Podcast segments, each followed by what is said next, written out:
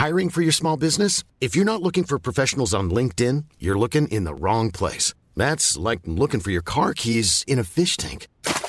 LinkedIn helps you hire professionals you can't find anywhere else, even those who aren't actively searching for a new job but might be open to the perfect role. In a given month, over 70% of LinkedIn users don't even visit other leading job sites. So start looking in the right place. With LinkedIn, you can hire professionals like a professional. Post your free job on linkedin.com slash people today.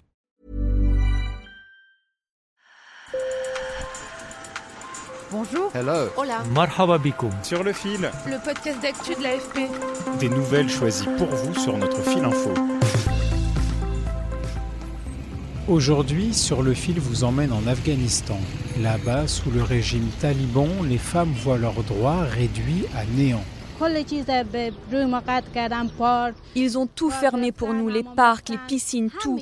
Et le seul espoir que nous avions, c'était d'aller à l'université, d'y terminer nos études, de devenir un bon médecin et de servir notre société.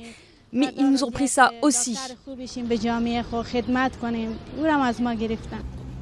De retour au pouvoir depuis août 2021, les talibans avaient promis de se montrer plus souples qu'entre 1996 et 2001, mais depuis quelques mois, les mesures liberticides se multiplient. La nouveauté en 2023, c'est que les femmes n'auront plus le droit d'aller à l'université, ni même de travailler pour des ONG. Estelle Emoné, journaliste de l'AFP au bureau de Kaboul, était dans la capitale afghane quand le pouvoir islamiste a annoncé en décembre ses derniers coups de boutoir contre le droit des femmes. Sur le fil. À Kaboul, Estelle Emoné et d'autres journalistes de l'AFP vont devant les universités à la rencontre des jeunes femmes privées d'études depuis quelques heures. Sur place, les femmes n'osent pas parler. Les talibans euh, étaient déployés autour de tous ces établissements, en nombre, armés, comme ils ont l'habitude de l'être. Certaines venaient d'apprendre en allant à l'université qu'elles ne pourraient plus y aller. Et le message qu'elles ont reçu dès qu'elles sont arrivées, c'est qu'elles euh, n'avaient pas le droit de parler aux journalistes. Donc c'était compliqué de les aborder. Euh, elles ont peur euh, parce qu'elles peuvent être arrêtées et, maltraitées. Finalement, Estelle rencontre une jeune femme, Marwa, grâce à une connaissance. Donc on est allé l'interroger euh, chez elle, dans sa maison, avec ses frères et sœurs, une, petite maison en pierre dans le quartier de Kaboul. Marwa, elle a 19 ans, son frère en a 20. Euh, donc elle avait passé les, examens euh, pour euh, rentrer à l'université. Elle rêvait de devenir sage-femme et son frère, lui, suit des cours en administration dans un, dans un institut. Elle appartient à une famille pauvre, une famille nombreuse. Et elle était l'aînée des filles. Elle pensait être la première femme de sa famille à pouvoir étudier et aller à l'université. Pour réaliser son rêve de devenir sage-femme, Marwa devait commencer les cours au mois de mars jusqu'à l'interdiction décrétée par les talibans. Et là, dès les premières questions, elle fond en larmes. Euh, donc euh, c'est vraiment, euh, ça l'a vraiment beaucoup touchée. Et en fait, elle était sous le choc. Elle, venait d'encaisser la nouvelle. J'avais le cœur brisé. Je ne peux pas mettre des mots sur ce que j'ai ressenti.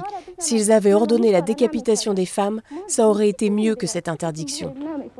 Elle était, je dirais, dépressive, comme beaucoup de gens en fait en Afghanistan, parce qu'en fait, ils sont combatifs et en même temps, ils n'ont pas le droit. Il y a de telles répressions que c'est très dangereux de manifester et euh, elles ont peu de soutien. Et on sentait euh, Marois qu'elle était euh, désemparée, cherchant une solution qu'elle ne trouvait pas.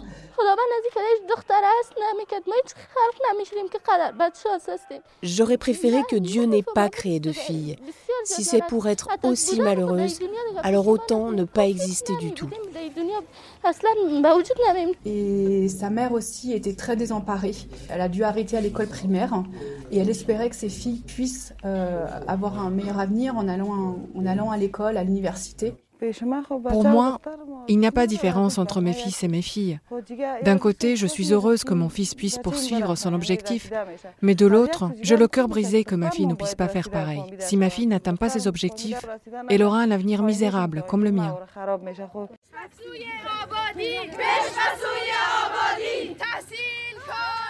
Il y a toujours eu des femmes qui ont manifesté, mais elles sont peu nombreuses, mais vraiment peu nombreuses. Euh, c'est souvent des manifestations d'une dizaine euh, de femmes.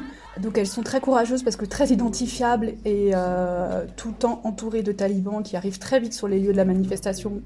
Mais elles continuent à manifester. Des étudiants hommes ont manifesté dans des villes comme Herat.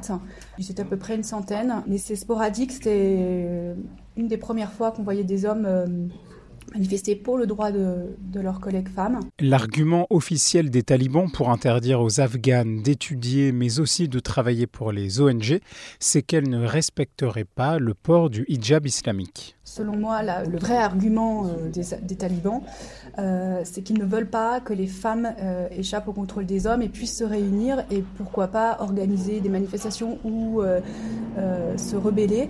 Et donc l'idée est, que les femmes restent sous le joug et sous la protection des hommes et sous le contrôle des hommes et que tous ces espaces où elles, elles étaient séparées des hommes et où elles pouvaient se réunir et parler entre elles sans leur contrôle ne leur plaît pas.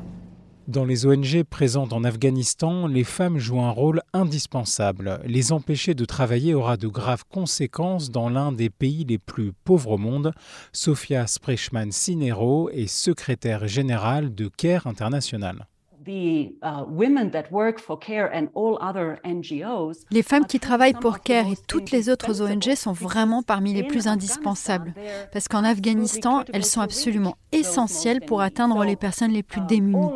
Sans femmes, tout ce travail serait en danger. Littéralement, des millions de personnes en subiraient les conséquences alors qu'elles sont déjà au bord de la famine.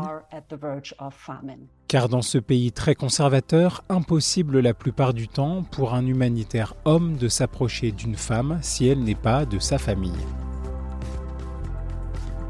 Sur le fil revient demain, je m'appelle Antoine Boyer, merci pour votre fidélité et si vous aimez notre podcast, abonnez-vous et laissez-nous un maximum d'étoiles. Bonne journée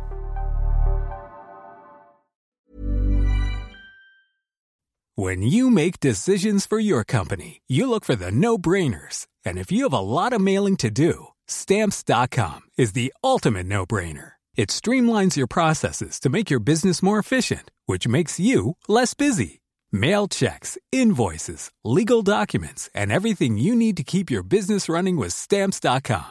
Seamlessly connect with every major marketplace and shopping cart Schedule package pickups and see your cheapest and fastest shipping options from different carriers. With rates up to 89% off USPS and UPS rates. And with the Stamps.com mobile app, you can take care of mailing and shipping wherever you are. Make the same no-brainer decision as over 1 million other businesses with Stamps.com. Sign up with Code PROGRAM for a four-week trial, plus free postage and a free digital scale. No long-term commitments or contracts. That's stamps.com. Code program.